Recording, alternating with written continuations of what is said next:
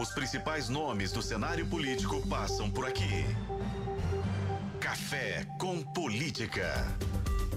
Que hoje conversa com o deputado estadual pelo PT, Luizinho. Muito obrigado por estar conosco nesta manhã, nos atendendo por meio de vídeo. Deputado, bom dia. Bom dia, muito obrigado pela oportunidade de estarmos aqui no Café com Política. Deputado, eu vou começar lhe perguntando sobre um assunto que eh, eu vi há algum tempo e ainda neste ano, a mobilização que o senhor e outros deputados têm feito a respeito de problemas relacionados a pedágios e as concessões que têm sido feitas pelo governo do estado.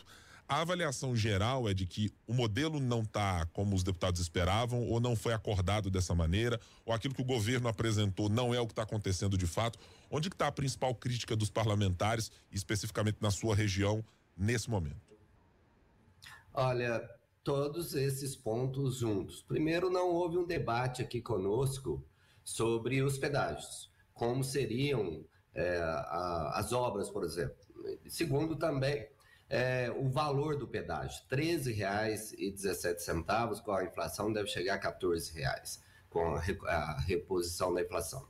E também que eu pessoalmente vejo que é desnecessário esses pedágios aqui e atrapalham, especialmente aqui na região do sul de Minas, que nós somos 152, 152 cidades. A maior tem 150 mil habitantes, somos 3 milhões de habitantes aproximadamente. Ou seja, nós somos uma região de pequenas cidades e essas cidades necessitam é, de é, serviços regionalizados e também de trocas é, entre as cidades e visitas, por exemplo, familiares, e o que atrapalha o desenvolvimento é da nossa região. Nós, eu defendo primeiro que não houvesse esses pedágios. Então, nós somos, eu pessoalmente acho desnecessário. Não para fazer o que eles estão se propondo, que é apenas tapa buraco e pintar as, as, as rodovias, é só isso que está previsto no contrato um pequeno trechozinho de duplicação aqui de Varginha Três Corações, em 430 quilômetros, apenas 8 quilômetros de duplicação. Os piores trechos não estão sendo duplicados, não há nenhum trevo, não há nenhuma grande obra sendo feita aqui, apenas tapa-buraco. Ou seja, para tapar buracos, isso a gente tem recursos. O tempo acompanhou o nosso debate lá da do projeto de recuperação fiscal do governador, você viu que o Zema, Guilherme, ele deixou de pagar os juros da dívida do Estado com a União, isso soma-se somam-se 36 bilhões de reais que o Zema deixou de pagar para a União, 36 bilhões de reais, elevando a dívida de Minas de 110 para 160 bi, ou seja, Sozinho, ele aumentou um terço da dívida. A dívida tem 30 anos, oito governadores. O Zema sozinho aumentou a dívida e esse dinheiro está em caixa. Ele tem dinheiro. A, a, o quilômetro de uma, um recap total, se você colocar 5 centímetros sobre a pista, o quilômetro custa 300 mil reais. Só no pedágio aqui de Alfenas passam 10 mil carros por dia. Se colocar 13 reais um eixo apenas, 130 mil por dia. Mais de 3 milhões por mês. Só numa praça. São seis praças em 430 quilômetros. Não tem obras, preço abusivo, não tem duplicação e, a meu ver, não é necessário. Nunca teve pedágios aqui. Uma cidade, Guilherme, precisa buscar saúde em Alfenas, por exemplo. A cidade, a região de Guaxupé vem a Alfenas buscar tratamento de quimioterapia. Um paciente vai pagar R$ 1.500. Ah, vem no carro da saúde. O carro da saúde chega às 6 da manhã, sai seis da tarde. Os efeitos colaterais da quimioterapia são terríveis. A pessoa às vezes vem no seu próprio carrinho. As cidades são próximas uma das outras aqui, o um, máximo 20 quilômetros. Então somos pequenas cidades, é um modelo ideal de desenvolvimento, são as pequenas cidades integrado com a natureza, qualidade de vida, e o pedágio vem atrapalhar o sul de Minas. O Zema, se ele não quer ajudar o sul de Minas, porque não houve nenhuma obra aqui, que ele também não nos atrapalhe, desde que a gente anda sozinho. Deixa eu perguntar agora sobre uma outra questão relacionada a uma política de governo. ah, o que estava relacionado com as vistorias. Nós já tivemos nas últimas semanas algumas críticas específicas ah, de pessoas que estavam falando sobre ainda um tempo de demora, de adaptação do serviço e etc. Eu queria um saldo da avaliação geral do senhor a respeito de todo o processo. O governo entregou exatamente o que era esperado. Na negociação final, eh, e houve até um certo momento de comemoração. Eu me lembro que o senhor estava aqui na bancada quando, eh, inclusive, disse: olha, chegamos a um bom termo, era alguma coisa aceitável. Mas agora que as coisas estão chegando à prática, à, à vida real, está dentro do que era esperado ou está distante, deputado? Olha, Guilherme, falta cuidado do governo para com é, a categoria. Falta respeito para com aqueles que investiram confiando no governo. Então não tem cuidado. Então as coisas, é, por exemplo, não há diálogo, não se responde, por exemplo, os questionamentos dos representantes é, da categoria. São 1.500 1.500 empresários que investiram em Minas Gerais confiando no governo Zema. E nós fizemos um acordo e esse acordo não está sendo cumprido. Vou dar um exemplo. Já era para ter transferido toda a demanda do Detran, do antigo Detran, para as ECBs. Ou seja, onde tem uma empresa já credenciada, o Detran não pode mais fazer vistoria. Isso continua fazendo.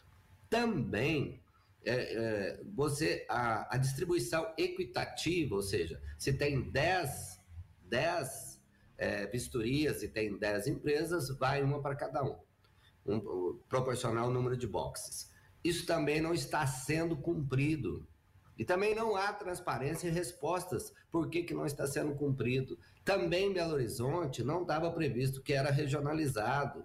Estão fazendo as vistorias é, distribuindo regionalizadamente, ou seja, deveria ser geral. Aí todo mundo investiu, eh, abriu galpões, por exemplo, em várias regiões do estado, sabendo que era é, é, iria se distribuir equitativamente, agora estão regionalizando. Ou seja, nem aquilo que está no decreto do próprio governo está sendo cumprido. O que, que nós queremos? É, o que queremos não, o que é preciso num governo democrático? Dialogar, conversar com a categoria. Eles conversam mais com as consultorias do que com os representantes dos, é, das empresas. Então é preciso ter democraticamente uma postura de diálogo. É isso que está acontecendo. Não estão distribuindo equitativamente, é, também não estão repassando as demandas, o Detran continua fazendo vistorias, isso está previsto no decreto que não poderia, e nós vamos é, envidar todos os esforços para que o governo cumpra aquilo que foi é, o acordo que foi feito com a Assembleia Legislativa. Nós não podemos desrespeitar os nossos empresários. O Zema deveria ser liberal, como ele fala, deveria ser é, neoliberal, ou liberal nessas questões dos pequenos das pequenas empresas, não ser liberal das grandes empresas, nos monopólios, os, os ricos, a, a, parte de cima da economia. Ele deveria ser mostrar-se liberal agora com os pequenos. Então, com os pequenos, ele é, transforma-se é, num, num, dificultador da política do, da, da iniciativa privada. Para o grande, tem tudo. Para o pequeno, não tem nada, né? Quer acabar com a iniciativa privada. Então, ele deve ser liberal com os pequenos e não apenas com os monopólios que temos em Minas Gerais. Agora, deixa eu lhe perguntar sobre uma questão que abrange o Estado de maneira geral, deputado. A, a, discussão sobre a federalização de empresas e a proposta que foi apresentada lá atrás e que segue em discussão na União. É, está ganhando alguns outros componentes. Já se discute, por exemplo, a possibilidade de que apenas o fluxo de caixa das companhias vá para o governo federal, para que não tenha que necessariamente fazer uma federalização, mas apenas uma destinação de recursos. Há ainda a manutenção dessa discussão sobre federalização e como ela é possível, como é que você cede um funcionário de uma empresa eh, estatal mineira para que a União faça a gestão. De maneira geral, o senhor acredita que isso será resolvido no prazo previsto pelo Supremo Tribunal Federal antes de metade deste primeiro semestre ou pelo volume da discussão entre a oposição, a consenso disso que não deve acontecer? Eu penso, Guilherme, que o prazo ainda é curto. É muito complexa essa situação, porque o governo de Minas, de fato, não quer negociar. O governo está muito confortável, Guilherme. Ele, eh, aqui em Minas, aqui no Sul, a gente fala que finge de morto para mamar deitado. Sabe por quê? Para ele tá bom. Ele não quer negociar. Ele está cinco anos sem pagar nada de juros. O Pimentel pagou 24 bilhões de juros em quatro anos. O Zema deixou de pagar 36 bi. Então ele não quer negociar, ele quer vender a Copasa, vender a Semig, vender a Codemig e continuar não pagando. Então ele não faz esforços para resolver. E ainda quer, nessa, na, na política de negociação, ele quer passar para os próximos governadores a, a quantitativo de dívida que ele não pagou, ou seja, o, o, juro que ele não pagou, ele quer que o próximo governador pague e na negociação que ele propôs à Assembleia, o Zema mesmo paga o mínimo. É, do, quem vai sofrer mesmo serão os outros governadores. Eu que virão. Eu penso que é o seguinte: essa dívida o, a proposta é de federalizar, acho que deveria continuar, isso se ajeita, se arruma. É, quando passa uma, uma empresa para iniciativa privada, eles, eles dão um jeito, então para o governo federal também se dá um jeito. Os funcionários passam a ser é, funcionários públicos federais, não vejo é, que isso é, dificulte. Agora, nós deveríamos manter essa questão da Copasa, da CEMIG e da Codemig, paga-se a dívida, né, paga-se metade da dívida, paga-se 80 bi, né, são 160 bi, e o governo perdoa 40 bilhões, 40 bi, ou seja, só do o senador Pacheco começar a negociação, já tem uma proposta que, que, que o governo federal sinalizou de perdoar, por exemplo, 40 bilhões, bilhões. Estão privatizando a gente aqui, as nossas estradas, cobrando, sacrificando a nossa economia, a nossa saúde, sendo que tem só, é, só nessa dívida aí com a primeira negociação que sentou-se à mesa com o presidente Lula, é, a, a, já tem uma possibilidade de perdão de 40 bi. Ou seja, restam, restariam 40 bi. Você paga 80 bi, metade dos 160 com as empresas, resta 80 bi. Desses 80 bi, perdoa-se 50%. Então, 40 bi é perdoado. Aí resta 40 bi para pagar em 140 parcelas. Aí nós pagaríamos aí algo em torno de 4 bi por ano. A proposta do Zema é que o próximo governador, por exemplo, pague 18 bilhões por ano, porque ele não pagou, quer que o próximo pague. Agora, é, é, eu vejo que é complexo, é, é, claro que é complexo, porque tem que resolver, terá que se seguir, por exemplo, esse modelo, os outros estados também queira, irão querer seguir, mas eu defendo é, que continue a federalização nessa proposta. Agora, eu pessoalmente, eu já até apresentei aos, aos líderes do PT, ao governo, ao governo federal também, não é uma proposta né, minha apenas, mas que a gente deveria criar um fundo dessa dívida, colocar isso num fundo de desenvolvimento do Estado, esses 160 bi, coloca num fundo e os juros desse faz um, um conselho para administrar com o governo federal, o governo do estado, os municípios, e que o governo nós pagaremos 6 bi por ano em 30 anos 6 bi por ano em 30 anos, é, e esses 6 bilhões seriam para o desenvolvimento de Minas Gerais.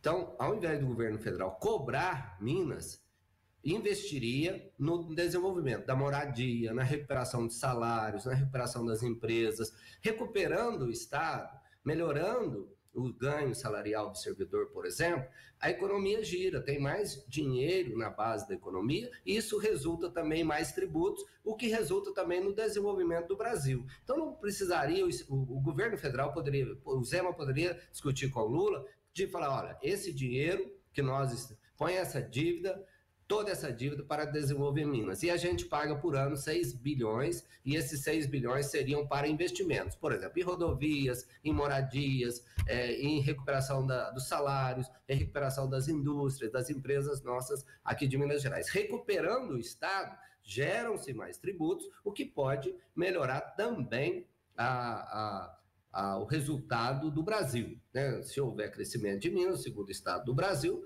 cresce o Brasil também. Então, acho que esse dinheiro deveria servir para investimentos. Não, e aí eu defendo que a gente, o dinheiro não sairia de Minas Gerais. E também nós já pagamos, só os juros que foram pagos dessa dívida durante aí 30 anos, é, ao meu ver, já pagou a, essa dívida. O juro é altíssimo, né? É, é, é 4% ao ano, mais a, a mais a, o NPC, mais 4%. Então, se, se a inflação for é, 6%, você paga 10% ao ano, quase 1% ao mês é, de juros. Isso, esse, essa dívida, a meu ver, já está paga. Então, a gente poderia, para consertar isso, fazer esse fundo e o governo fica obrigado a investir 6 bi por ano em desenvolvimento. O dinheiro não sairia de Minas Gerais. É a proposta pessoal minha. Agora, deixa eu lhe perguntar sobre uma questão político-partidária, especificamente da sua região, deputado. Eh, o senhor deixou a Prefeitura de Alfenas para se candidatar e eleito foi como deputado uh, estadual. Está lá o Fabinho da Oncologia, que é hoje o prefeito da cidade de Alfenas. É, o PT tem necessidades específicas de crescer no sul de Minas Gerais e há algum direcionamento específico do partido para aumentar a penetração da legenda no Estado em vencer prefeituras nesse ano de 2024? Olha, são, né, eh, são dois caminhos. Primeiro, Guilherme, é a gente organizar o nosso partido, é, a gente é, ganhar força partidária. Eu, por exemplo, só no nosso mandato, nós criamos aqui no Sul 30 comissões provisórias que depois viraram diretórios. Então, nós estamos capilarizando, estamos, estamos organizando o partido, pois o partido é necessário para qualquer disputa, né? A organização do partido, né? No PT não é assim, pega uma legenda de aluguel, o líder nosso vai para a legenda. Nós, nós nos sustentamos em cima da organização partidária, da organização social, da, da organização popular. É assim na democracia. O PT é o maior partido do Brasil, né? partido que já existiu até hoje, e o maior do mundo em países democráticos. Então, primeiro, nós estamos, é, já passamos por essa fase, que, que foi até outubro do ano passado, de reorganizar o partido. Então, quase todas as cidades aqui de, de, de do sul de Minas, é, praticamente todas as cidades hoje têm o diretório do PT. São 152 cidades aqui a nossa região. E depois é o planejamento e o apoio para as disputas locais. Onde pudermos disputar com composição, vamos disputar com, compondo com outras forças políticas. Onde não tiver, vamos investir em eleger vereadores, organizando chapas de vereadores. Então, nós estamos é, com, esse, com esse trabalho, não só no sul de Minas, mas no Brasil inteiro. O PT precisa se reorganizar e precisa disputar o pensamento também. Nós saímos muito das bases é, e ficou só o pensamento, às vezes extremista ou pensamento é, mais é, a, a, bem à direita religioso, né? Os pequenos templos religiosos ficaram é, no meio do povo. A gente, quando eu entrei no PT, a gente fazia reuniões cedo, de tarde e de noite. Tinha reunião das é, comunidades eclesiais de base, tinha reunião do sindicato, tinha reunião partidária. A gente foi para a instituição, começamos a fazer muitas obras, né, nos governos, mais do mesmo, fizemos muitas obras, mas foram. O Lula fez mais casa, mas já faziam casas, fez mais escola, mas já fazia escola. Então nós ampliamos os projetos sociais necessários, mas esquecer, deixamos um pouco de lado a disputa de pensamento. E a disputa de pensamento não se dá por WhatsApp, não se dá a, pela internet. É olho no olho, é, é, nas pequenas reuniões que a gente fazia e a gente construiu o nosso partido é, discutindo nas casas, nos diretórios, nas igrejas, nos sindicatos. Então, é, é, é sentar e conversar olho no olho. A internet levou à simplificação do debate, os fake news, a superficialidade, que é o que o bolsonarismo cresce. Falam três, quatro frases, repetem aquilo, e isso fez com que eles crescessem. Nós, do PT, nós que queremos um país democrático, progressista, precisamos debater presencialmente com o nosso povo, é isso que nós estamos fazendo. Nós estamos criando os núcleos de debate é, em todo aqui o sul de Minas, por meio ou da ou da, do partido, ou de bandeiras, como a causa animal, o sindicato, o movimento, o movimento sem terra que tem aqui, as questões da saúde, as questões da educação. É preciso nuclear de novo o PT e voltar a fazer o debate de pensamento. É assim que nós vamos enfrentar esses extremismos que estão aí, que levou o Brasil a passar por um período terrível de preconceito, de xenofobia, de misoginia, de é, tudo que a gente achou que estávamos ultrapassando com o, o, a democracia, voltou dos porões é, é, com esse, esse, essa política do Bolsonaro. Então nós precisamos combater isso de, debatendo o pensamento. Deputado estadual Luizinho do PT, a quem a gente agradece muitíssimo mais uma vez por estar aqui. E a próxima, certamente, deputado, será aqui presencialmente para tomar um café conosco também. Muito obrigado pela participação aqui no Café com Política. Eu que agradeço. A semana que vem nós estamos aí, firme e fortes, inclusive para lutar junto com a Natália, que é uma guerreira aí do sindicato das ECBs, ombrear com ela para que a gente, para que o governo cumpra a sua palavra, cumpra o acordo que ele fez com a Assembleia com relação a mais de 1.500 empresários que investiram e querem trabalhar e gerar 7 mil empregos e bons empregos, são empregos familiares. Muito obrigado, um abraço, Natália. Semana que vem estamos aí. Muito obrigado mais uma vez, deputado.